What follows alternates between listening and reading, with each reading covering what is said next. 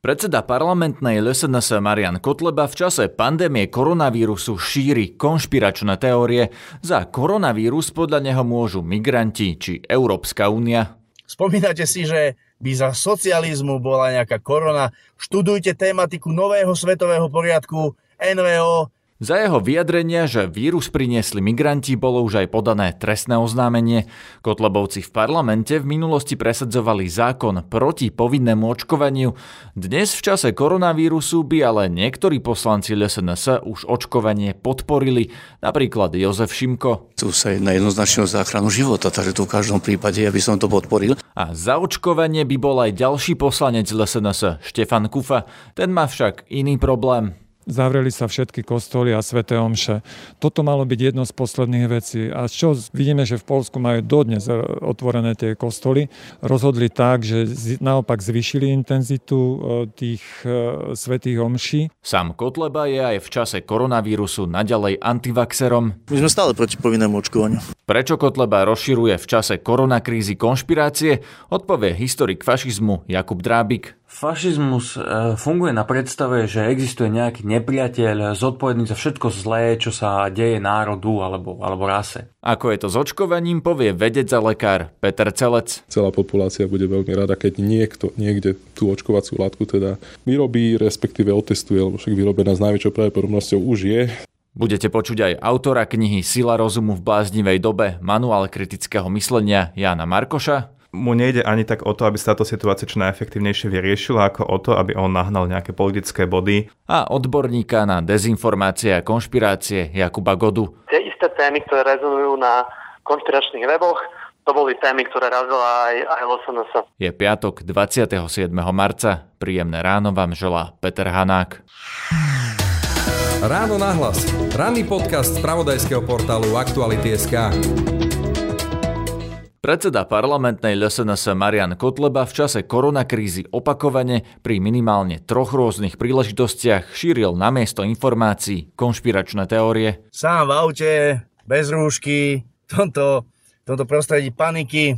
Spomínate si, že by za socializmu bola nejaká korona, že by za socializmu bol nejaký AIDS alebo HIV. Priatelia, študujte fakty, študujte alternatívne weby, študujte tematiku nového svetového poriadku, NVO a pochopíte, o čo sa tu aj s touto koronou hrá. NVO, teda Nový svetový poriadok, je známa a stará konšpiračná teória. Kotleba o nej rečnil opäť tento týždeň aj priamo v parlamentnej rozprave. Tá korona je dnes na jednej strane na jednu vec aj dobrá. Toto všetko iba naplňa, doslova to naplňa scenár, ktorý sa naplnil v románe od Georgia Orwella 1984.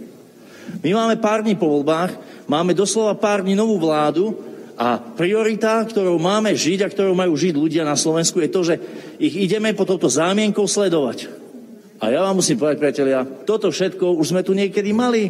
Dávno toto bolo napísané a ten scenár sa nazýva Nový svetový poriadok. O čom je táto konšpiračná teória? Odpoveda šachový majster a autor knihy Sila rozumu Jan Markoš. Nový svetový poriadok je konšpirácia, e, ktorá hovorí o tom, že zo pár veľmi, veľmi bohatých ľudí veľmi vplyvných ľudí sa snaží prebrať moc nad celým svetom, potlačiť národné vlády, národné štáty a vlastne ako keby e, celému globalizovanému svetu vládnuť. Tento myšlienkový konštrukt nie je samozrejme nejakým spôsobom nový, aj keď sa to volá teda nový svetový poriadok, ale v iných formách sa už objavoval aj pred 10 ročiami, napríklad vo forme protokolu sionských múdrcov, kde vlastne bola taká predstava, že tiež nejaká, nejaká rada tajná vedie celý svet, alebo, alebo slobodomári, alebo niečo podobné. Voči všetkým takýmto konšpiráciám um, mám vlastne takú zásadnú námietku a to je, že uveriť tomu, že pár ľudí riadi celý svet, môže iba človek, ktorý nikdy nič neriadil učiteľ, ktorý niekedy bol v triede, alebo človek, ktorý sa snažil viesť domovú schôdzu,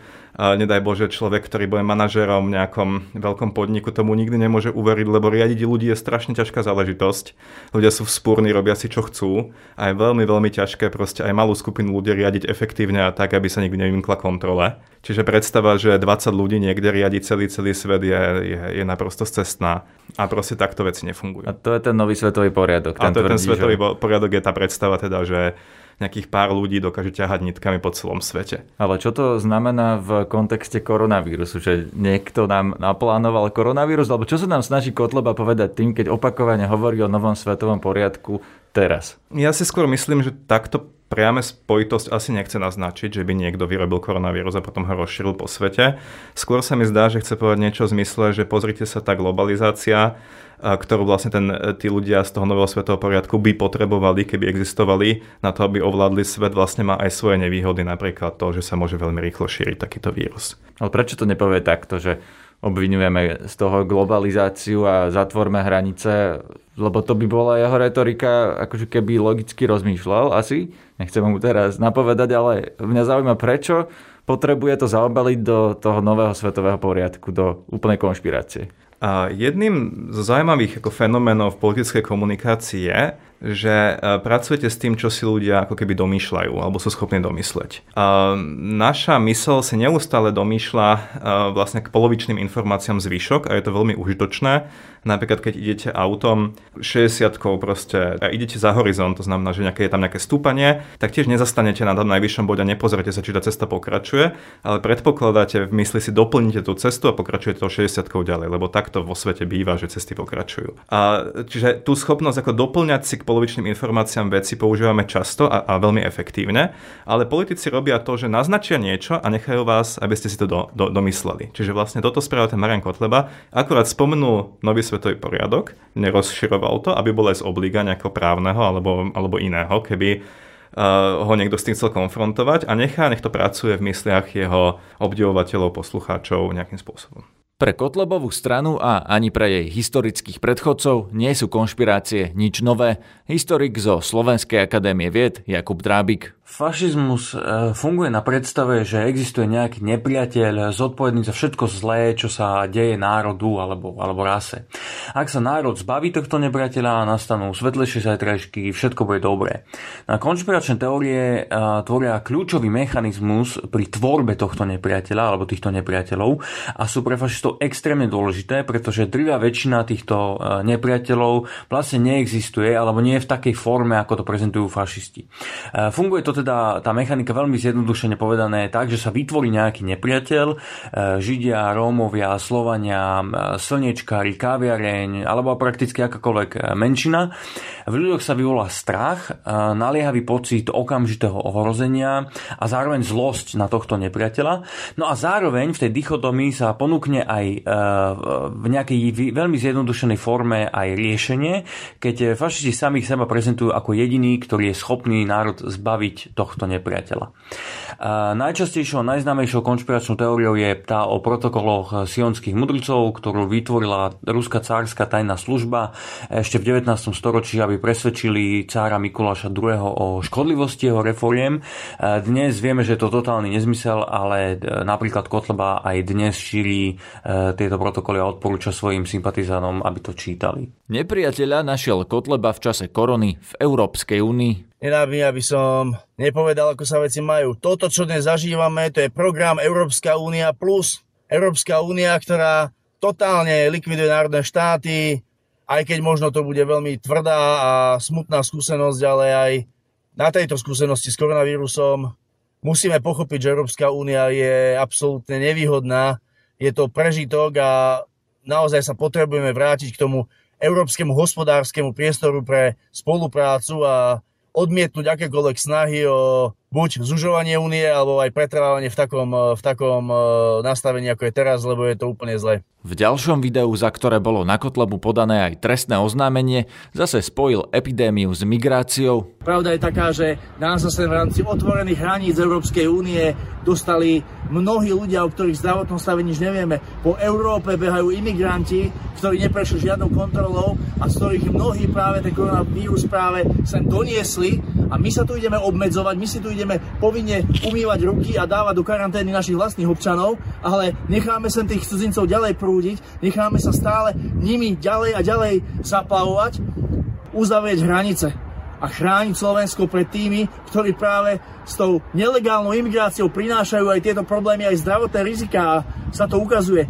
A my naozaj nechceme, aby na túto nezodpovednú politiku Európskej únie doplácali nevinní občania Slovenskej republiky.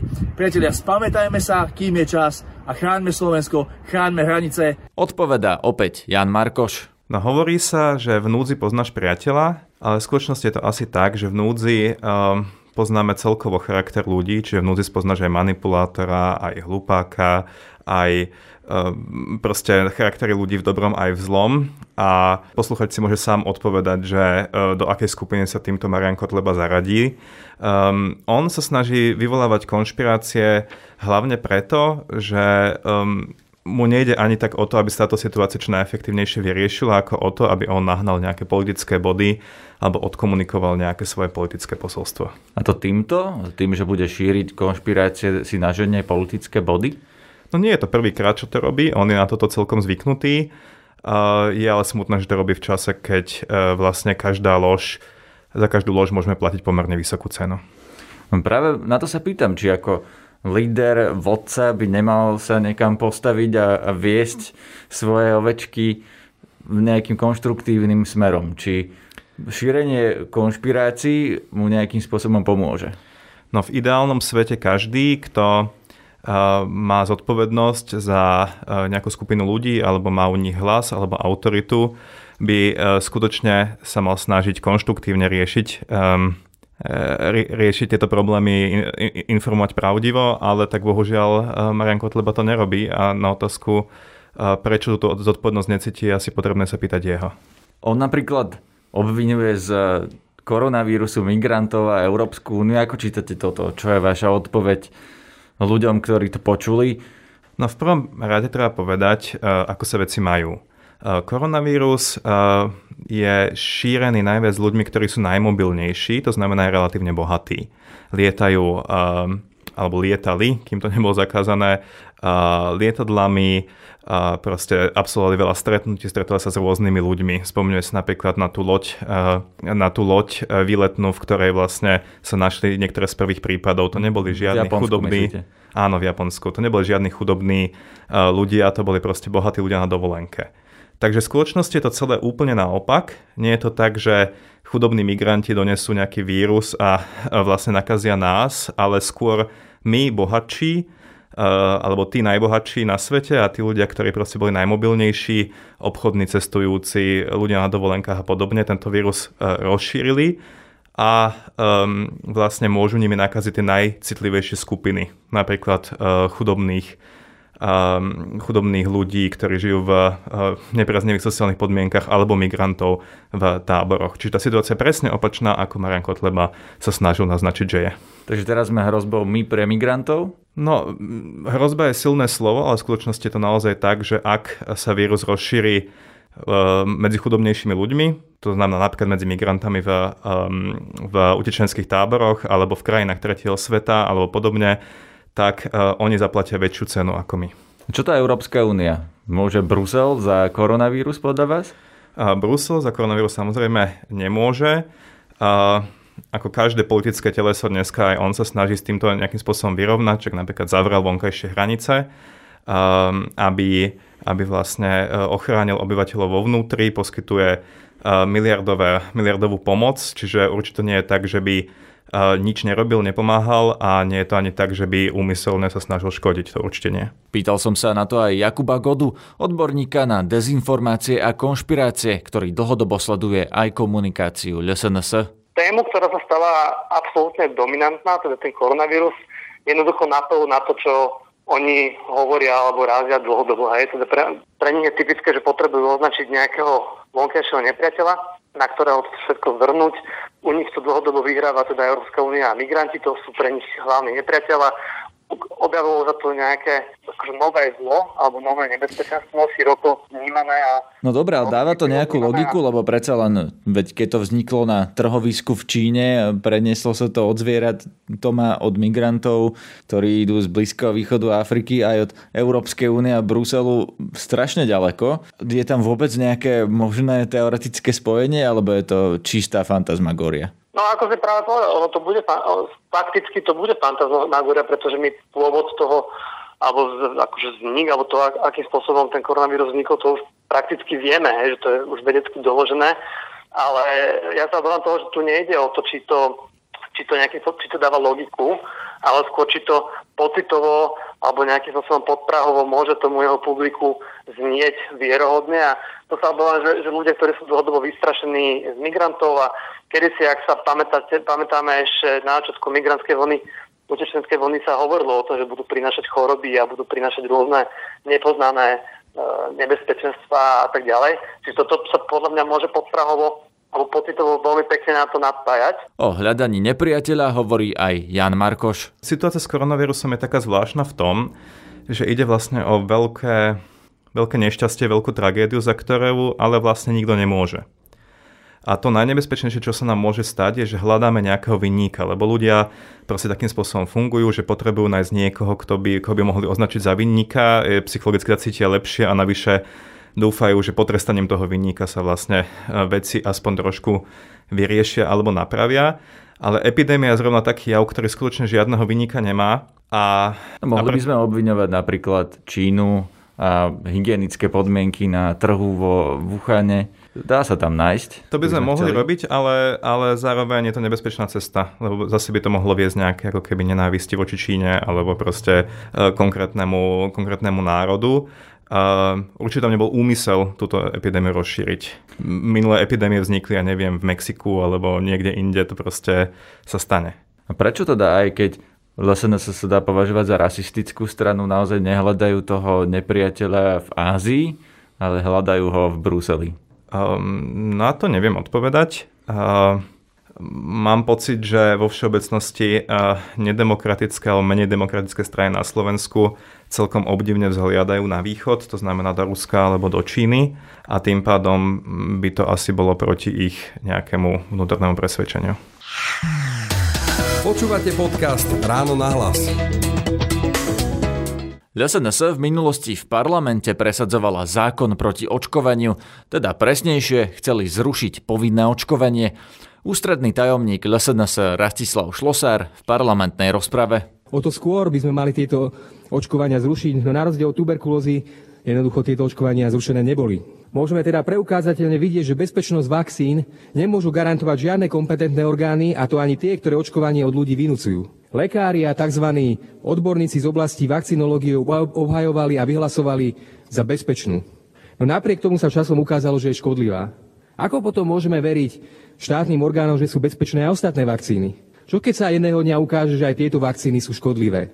Dnes v čase koronavírusu niektorí poslanci LSNS už proti očkovaniu nie sú, napríklad Jozef Šimko. No pokiaľ e, vedecky bude preukázané, že áno, bude to pomáhať našim občanom, tak samozrejme, že áno. Pýtam sa preto, lebo LSNS v minulosti bola proti očkovaniu, hlavne proti povinnému očkovaniu. Či v tomto spravíte výnimku, alebo ste ďalej proti očkovaniu? No, ale toto je dačo úplne iné. Tu sa jedná jednoznačne o záchranu života, takže tu v každom prípade ja by som to podporil, ale musí to byť jednoznačne vedecky preukázané, že áno, tá očkovacia látka bude pomáhať našim občanom. Podľa vás očkovanie nespôsobuje nejaké ďalšie problémy? No tak keď to vedecké preukázané, tak podľa mňa asi nie. Pýtam sa preto, lebo LSNS hlasovala proti očkovaniu v minulosti a s tým argumentom, že to spôsobuje napríklad autizmus. K tomu sa neviem vyjadriť, nepamätám sa, ja som to ešte vtedy nesledoval, toto politické dianie, ale hovorím, keď to jednoznačne je preukázané, vedecky dokázané, že to pomáha ľuďom, tým ja nemám problémy. Pýtal som sa aj ďalšieho poslanca LSNS, Štefana Kufu. Ak by bola vakcína za, teda vakcína proti koronavírusu, podporili by ste očkovanie? Určite áno, lebo tá hrozba je, je veľká, ktorá tu na je. Myslím si, že tie opatrenia je potrebné, aby sme ich dodržiavali a ich akceptovali. Doma, keď chodíte bez ruška, je to v poriadku. A ty sa môžeš cítiť majstrom sveta, lebo teba koronavírus nezloží. Vakfal, pýtam sa skôr na, na to očkovanie, kvôli tomu, že LSNS totiž bola proti povinnému očkovaniu. Pozrite sa, ono, hej, teraz aby sme neriešili tú tému ako očkovania, ale ten koronavírus je tu na tá, touto hrozbou. Neviem si to celkom predstaviť, že by sme uprostred tej, tej výrozy, že by sa začalo aplikovať e, to očkovanie. Tak to očkovanie, tá, tá... špecialistov virológov, ktorí by sa k tomu ako vyjadrili. Ale ak by sme mali takú účinnú očkovaciu látku, určite by som sa prikladal za to a aj odporúčal by som ľuďom, aby sa zaočkovali. Ja keby som mal možnosť ako rozhodnúť v tej veci, čo sa týka koronavírusu, dovolím si a to povedať. A mrzelo ma to trochu, že jedno z prvých opatrení zavreli sa všetky kostoly a sveté omše. Toto malo byť jedno z posledných vecí. A čo vidíme, že v Polsku majú dodnes otvorené tie kostoly, rozhodli tak, že naopak zvyšili intenzitu e, tých e, svetých omší, kde sa počet ľudí e, vlastne zriedil. Tak, jak my sme tu na mne to tiež tak prípada, jak taká sveta omša bežne ako cez týždeň. Nás je tu viacej v Národnej rade ako v hoci ktorom kostole.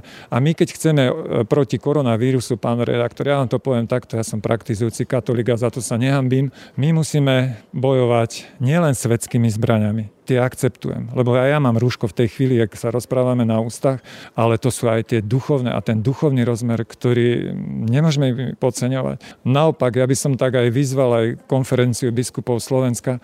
Toto je jedinečná príležitosť a možnosť, ako zasvetiť celé Slovensko Pane Márii. Predseda SNS Marian Kotleba je však naďalej proti očkovaniu ja sa opýtam ku koronavírusu a vyvíja sa vakcína. Vy ste kedysi boli proti očkovaniu.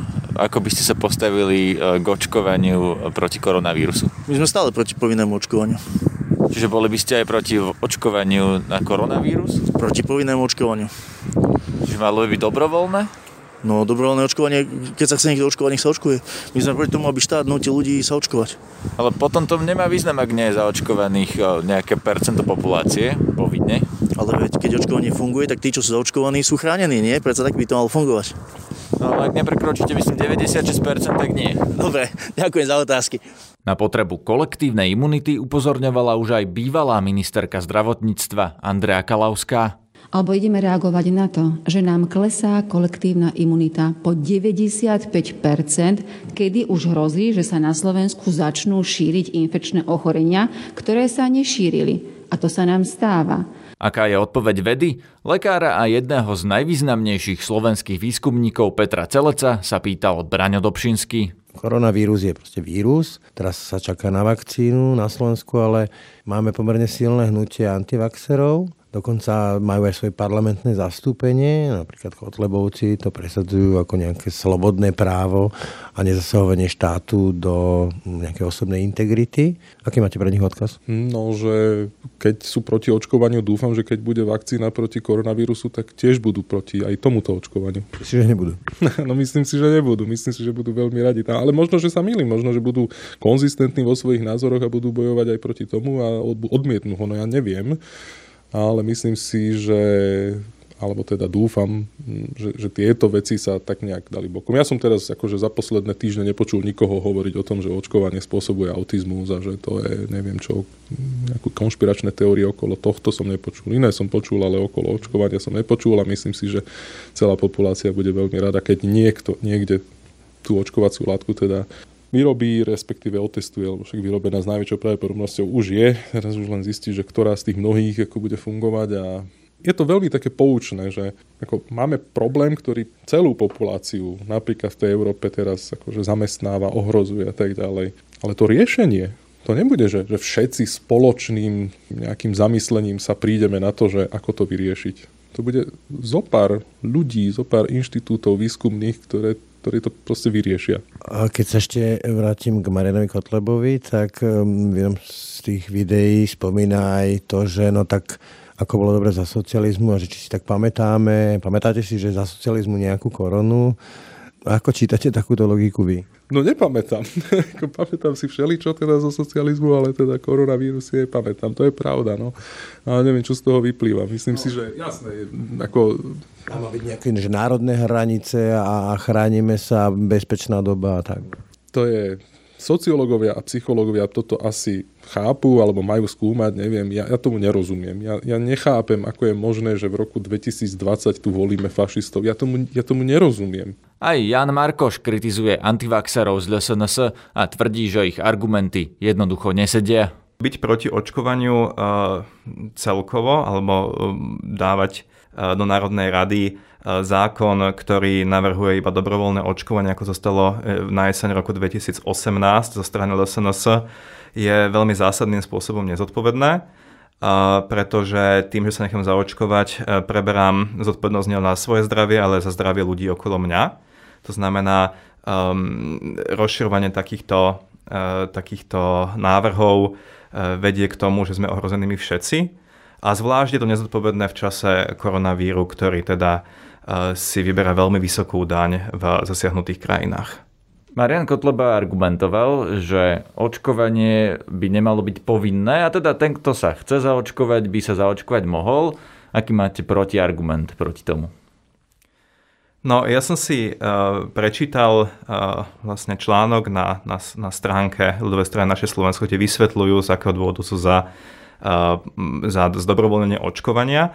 Jeden z tých argumentov bol napríklad ten, že aj v iných krajinách v Európskej únie, vo väčšine krajín je to očkovanie vlastne dobrovoľné, kým u nás je povinné. Lenže keď sa pozrieme, sa rozmeníme na drobné a pozrieme sa, čo to vlastne znamená, tak v tých krajinách iných Európskej únie je to dobrovoľné iba v tom zmysle, že vás nevezmú vaše dieťa napríklad do školy alebo do škôlky, pokiaľ nie ste zaočkovaní, čím vás de facto prinútia, aby ste si ho zaočkovali, pretože nemôžete mať dieťa, dieťa doma.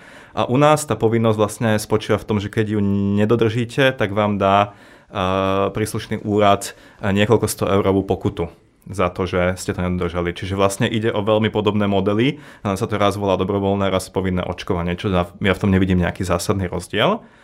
A argument, prečo by očkovanie nemalo byť dobrovoľné, je, je v podstate veľmi jednoduchý. Očkovanie prináša veľmi veľké benefity pre zdravie napríklad vášho dieťaťa, aj detí okolo neho a tie negatíva uh, sú oproti týmto benefitom veľmi, veľmi malé. Vlastne chránite týmto krokom aj ostatných ľudí okolo vás alebo ostatné deti v škôlke, kam vaše dieťa chodí. Niekedy sa vyskytuje argument, ktorý hovorí, keď si všetci rodičia okolo, okolo mňa to dieťa zaočkujú, tak ja si nemusím, lebo ho chráni tá kolektívna imunita. Uh, to sa priznám, uh, považujem za rovnaké E, za rovnaké e, sebectvo, ako povedať si, že keď všetci ľudia okolo mňa platia dane, tak ja nemusím, pretože však štátny rozpočet si aj tak vyberie dosť. To je proste nezmysel. Nemôžeme akceptovať, aby sa nejaká časť ľudí rozhodla, že si si zajazdí nadarmo, e, zadarmo na tej našej ako keby spoločnej lodi a že nebude prispievať do toho spoločného buď finančného rozpočtu alebo do toho Ehm, k tej zdravotnej bezpečnosti.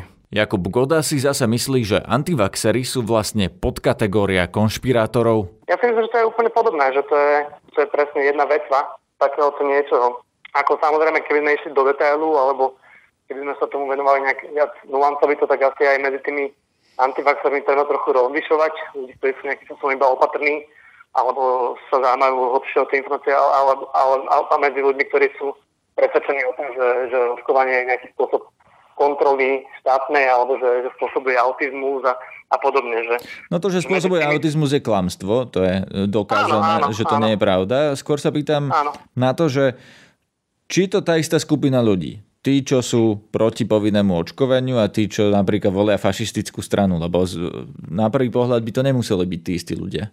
No, ja to viem povedať širšie, tak ako som to hovoril predtým, že čitatelia alternatívnych médií vo všeobecnosti a tam patria aj také médiá, ako je Badateľ alebo Domáca Ale ty myslíš konšpiračných médií?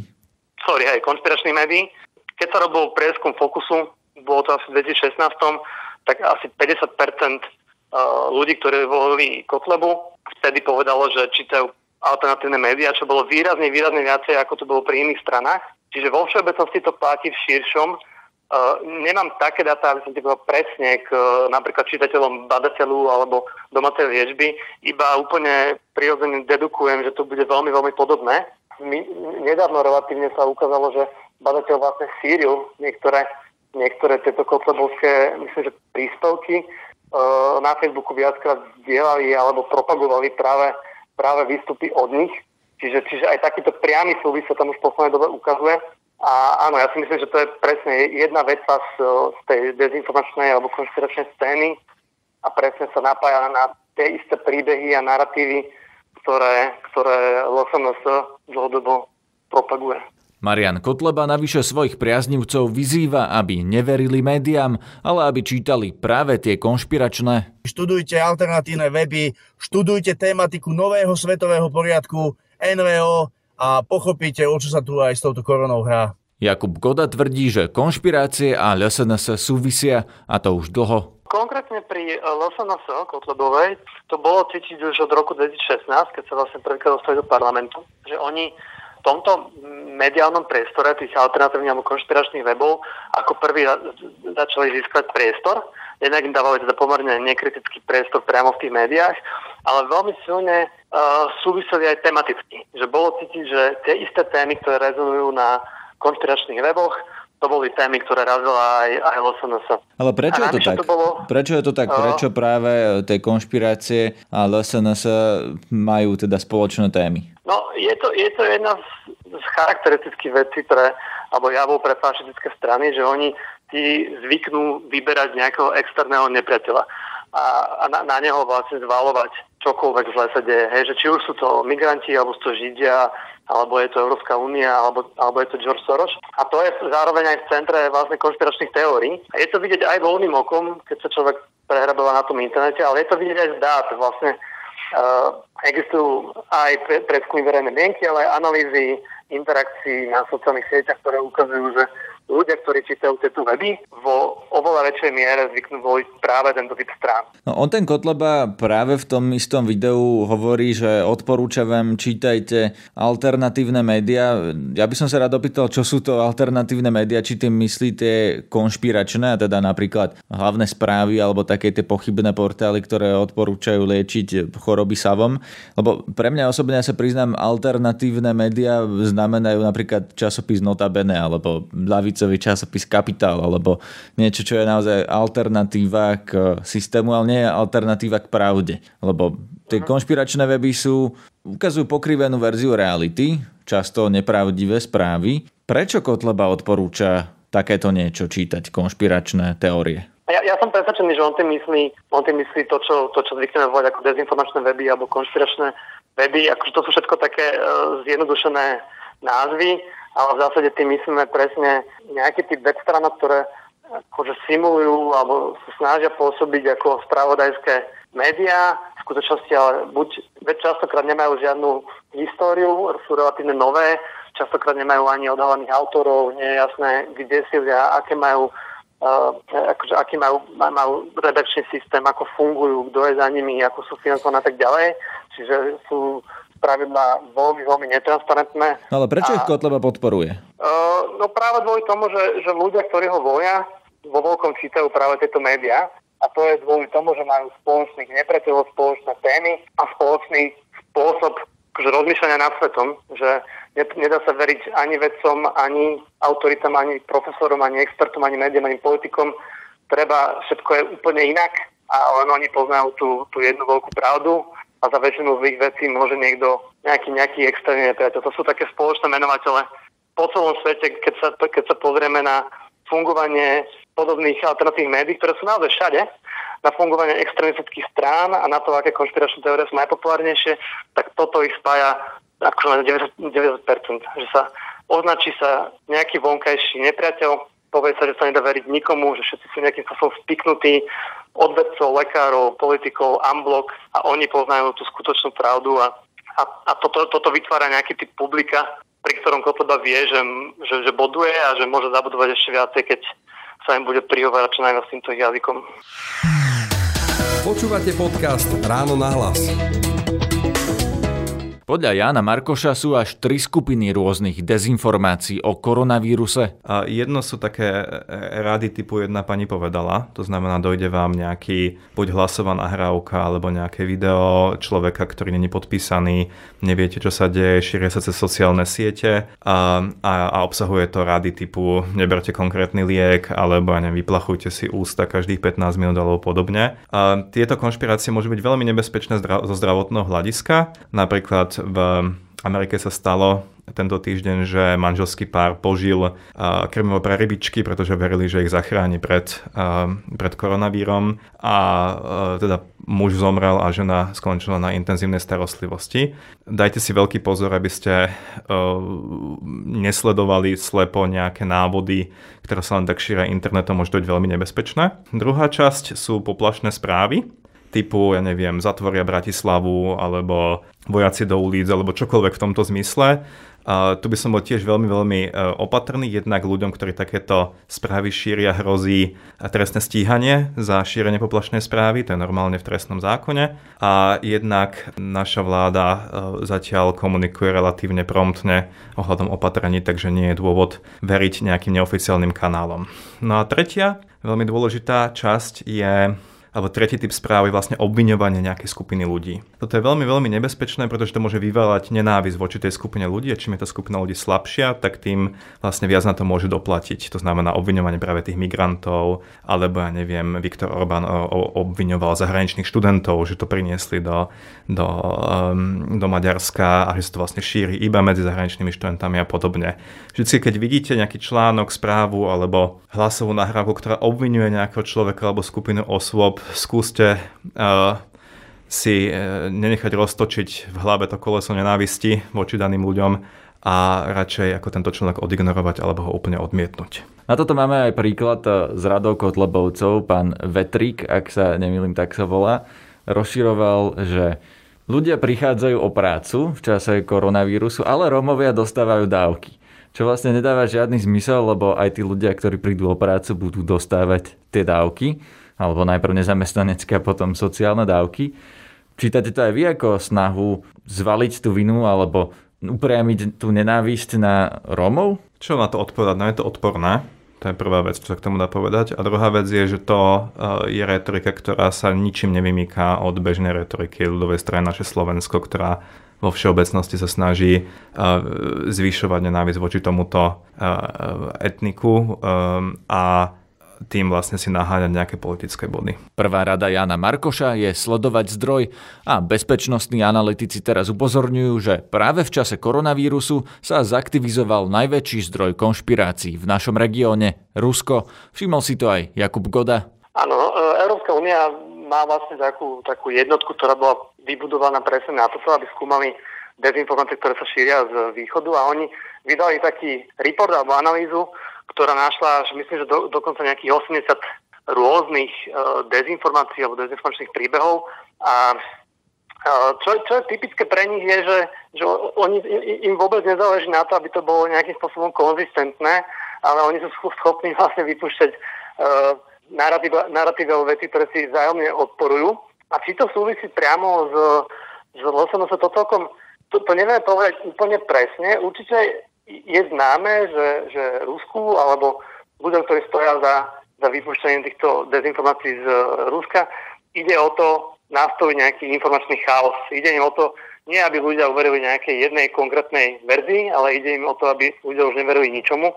Tým pádom boli zmetení, nedoverovali ako žiadnym médiám, žiadnym autoritám a, a, a tí sa aj prikláňali k nejakým uh, možno, že extremistickejšie silám. Oni to robia buď nepriamo, alebo to robia aj priamo tým, že vieme, že v Európe financovali alebo podporovali rôzne extremistické strany alebo aj médiá a zase ten súvisí asi v takejto forme. Či, či priamo uh, je Rusko napojené na nejaké naše konšpiračné weby, o tom sú len pomerne sporadické indície alebo dôkazy, no vieme, že z hlavných správ tam bol jeden redaktor chodil do Sputniku na, na nejaké stredka.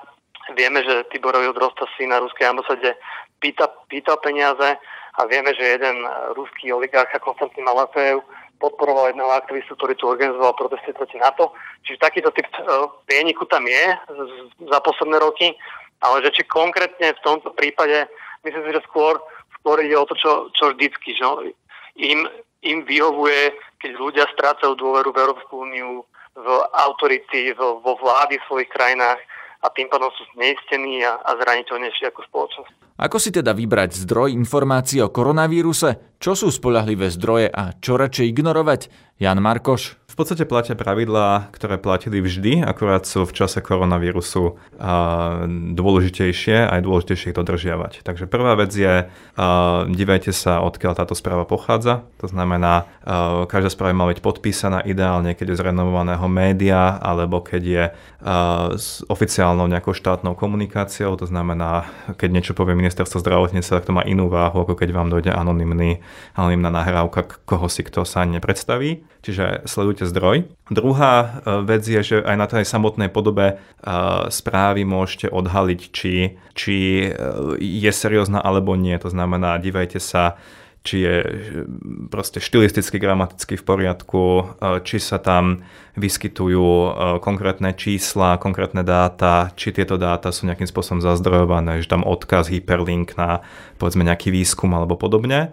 Čiže či grafická stránka je v poriadku, zase správa, ktorá má tieto náležitosti v poriadku, má väčšiu šancu, že je, že, že, že je obsahovo v poriadku. No a potom tretia vec je, vnímajte veľmi silne, aké emócie vlastne vo vás tá správa vyvoláva. Snaží sa vás vystrašiť, zbudí vo vás nejakú nenávisť, hnev, pocit nespravodlivosti, pocit bezmocnosti.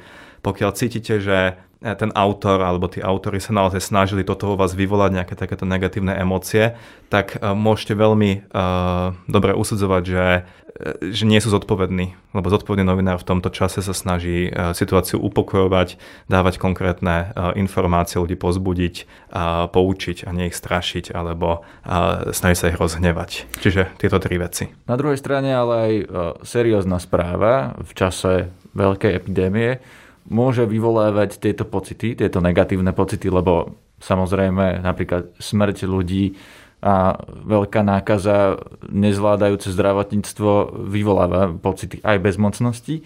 Na druhej strane aj štát niekedy môže mať nesprávnu informáciu, čo preto sa pýtam, ako to rozlišiť, kde si ešte napríklad dohľadať informáciu, kde si ju overiť, keď e, váham, či niečomu veriť alebo neveriť. Tak e, vrátim sa k tým negatívnym emóciám. Samozrejme, e, smer mnohých ľudí vyvoláva aj negatívne emócie, nech už je zabalená akýkoľvek spôsobom, ale je rozdiel, či napríklad nadpis článku o tom, koľko ľudí umrelo v Taliansku znie šok, ľudia umierajú na ulici, blíži sa koniec sveta, alebo či znie proste v nedelu podľahlo koronavíru 800 ľudí, povedzme. No dobre, ale relevancia tej informácie je rovnaká, lebo rovnako to bude správa o 800 ľuďoch, len jedna je bulvárnejšia a druhá má iný charakter, iba no, len tej... inak napísaná, ale je to to isté a takisto dôveryhodná správa. No, hovorili sme iba o, o nadpise. Keby som čítal takýto nadpis, tak očakávam, ten bulvárny nadpis, tak očakávam, že obsah bude bulvárny a môže v snahe vyvolať podobné emócie, ako vyvoláva ten nadpis, obsahovať aj viac nepravdy, ako ten druhý, ktorý je vecný. Aká bola ďalšia otázka? Otázka, prosím. Že kde si dohľadám tie informácie? Keď no, nie som si istý, či niečo je pravda, či majú napríklad aj na ministerstve zdravotníctva, či majú správne informácie. Napríklad, keď vypočítali, že budeme mať v júni pol milióna ľudí infikovaných koronavírusom, ako mám vedieť, ako bežný občan, či toto je pravda, alebo či napríklad aj štát mohol počítať so zlými číslami. Ja osobne sa snažím sledovať zahraničné zdroje, to súvisí aj, aj s tým, že Um, že vlastne tá epidémia pokročila v iných zemiach uh, výrazne, začala skôr a pokročila výrazne ďalej ako na Slovensku. To znamená, má zmysel sa dívať, neviem, čo píše Guardian, čo píšu Financial Times, čo píšu proste nejaké iné svetové médiá a agentúry. Uh, zároveň um, Uh, napríklad ľudia z Univerzity Johna Hopkinsa robia veľké infografiky, ktoré kde vlastne popisujú, ako sa táto uh, epidémia vyvíja na, um, v celosvetovom meradle. To znamená, toto je zrovna okamih, v ktorom Slovensko ako také, ako samotné nemá možno dostatok ľudí, ktorí boli schopní produkovať všetky relevantné informácie na veľmi vysokej úrovni, takže má zmysel sa obrátiť do zahraničia. Pokiaľ uh, takúto možnosť nemáte, napríklad preto, že neovládate cudzí jazyk, uh, tak potom má zmysel asi využívať sprostredkovanie informácie, ktoré, um, ktoré hodnoverné médiá sprostredkovajú vlastne z toho zahraničia nám. Keď som sa pýtal asi pred týždňom alebo dvomi jedného lekára, ktorý je teraz aj v krízovom štábe, na koronavírus, tak mi povedal, že teplota nad 27 stupňov a UV žiarenie zo slnka tomu vírusu neumožnia prežiť. No ale napríklad zdravotnícka, Svetová zdravotnícká organizácia VHO to nepotvrdila, alebo tvrdí, že na to nie sú dáta a dôkazy. Ako sa v tom zorientovať, keď napríklad toto povedal lekár? Toto je samozrejme ťažká otázka. Musím si povedať, že nikto o koronavíre nevie všetko. Je, ide, o, ide o nový fenomén, a, kde proste aj, aj ľudia, ktorí sú múdri a ktorí proste rozumejú problematike e, epidémii, lekárstva, medicíny, e, iných vecí, proste nebudú vždycky hovoriť e, pravdu, pretože proste nevedia. To znamená, že má zmysel porovnávať vyjadrenia rôznych e, kapacít, jak, jak ste to spravili vy, pri porovnaní proste slov tohto lekára s, a, a, sveto, s odporúčaniami Svetovej zdravotníckej organizácie. Ja si myslím, že v tomto okamihu má zmysel, pokiaľ vidíte dve protichodné informácie, z ktorých jedna vyzýva k väčšej opatrnosti a tá druhá vyzýva k k väčšej slobode a benevolentnosti. V prípade pochybnosti si myslím, že dneska má zmysel ísť tou opatrnejšou cestou. To znamená, keď spravíte chybu, no tak ste prišli, čo ja viem, o poobedie na slnku, ale nepri, ne, ne, nenakazíte sa. Takže určite by som v prípade pochybnosti išiel tou striktnejšou cestou. Skúsim to aj na príklade. My teraz obaja máme na sebe rúška, ale Svetová zdravotnícká organizácia práve hovorí, že rúška by mali nosiť chorí ľudia, mali by sme ich nechať zdravotníkom a ľudia, ktorí sú zdraví, by ich nosiť nemuseli nemuseli alebo nemali, preto aj v mnohých štátoch na svete, napríklad aj v USA, kde teraz tá nákaza sa vo veľkom rozširuje, ľudia rúška nenosia. Prečo ho máte vy? Tak mám ho jednak preto, že je to povinné od, od stredy polnoci je to myslím povinné a tým pádom si myslím, že je dobré rešpektovať takéto veci a že nie je čas na nejaké hrdinstvo a neposlušnosť. Mimochodom Marian Kotleba napríklad v tom svojom spote z auta nemal rúško a chválil sa tým, čo považujem za veľmi nezodpovedné. Čiže v okamihu, keď na Slovensku sa rúška majú nosiť, tak ja ich budem nosiť. A, a čo sa týka škodlivosti alebo prospešnosti rúšok, tie argumenty proti noseniu rúšok sú vlastne dva. Jeden je ten, že eh, keď neviete s tým rúškom manipulovať, to znamená, že si ho podsapkáte špinavými rukami a používate ho opakovane a tak ďalej, tak um, vlastne tie škody môžu byť väčšie ako úžitok, pretože vlastne dýchate cez infikovanú látku a ja som si celkom dôverujem, že som schopný proste manipulovať s tým rúškom správnym spôsobom, to znamená chytať ho iba za tie šňúrky a vymeniť si ho. Napríklad v aute mám ešte jedno, čiže keď tu s vami skončím, tak si ho proste vymením, aby som ho nemal dlhšie ako ten odporúčaný čas.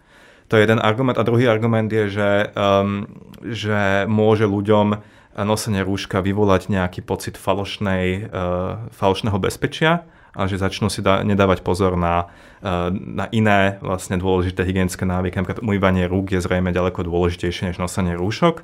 A tu zase ja za seba som si ako keby celkom eh, istý, že eh, budem robiť aj tie ďalšie hygienické návyky, ktoré, ktoré treba. Takže to je dôvod, prečo rúško mám, pretože mám pocit, že tie negatíva som schopný eliminovať a tie pozitíva predsa nejaké sú. Keby som bol chorý, tak ste možno veľmi radi, že mám rúško. Ono je to možno aj o tom, že my vlastne nevieme, kto je chorý, lebo Slovensko veľmi málo testuje. Koronavírus sa nemusí prejaviť aj u človeka, ktorý ho má. Čiže vlastne v tejto chvíli nosíme rúška, pretože nikto z nás nevie, kto ten vírus má a kto nie. Pokiaľ viem, tak vlastne uh, pri koronavíre je to tak, že inkubačná doba, to znamená, kým sa choroba prejaví, je 5 až 6 dní. Za ten čas vlastne sa cítime byť zdraví, ale môžeme prenášať e, chorobu. A navyše nejaká veľká časť ľudí, neviem či štvrtina, tretina, ale proste veľká časť ľudí nikdy nemá žiadne príznaky a napriek tomu tu, e, ten, ten vírus môže prenášať ďalej. Čiže veľká časť ľudí sa cíti zdravých a preto sú ako keby vírusonosičmi a tým pádom je podľa mňa v poriadku, že tie rúška máme, pokiaľ vieme, ako s nimi narábať. Na dnešnom podcaste spolupracovali Branislav Dobšinský a Lucia Babia Poliaková. Zdraví vás Peter Hanák. Všetky podcasty z pravodajského portálu Aktuality.sk nájdete na Spotify a v ďalších podcastových aplikáciách.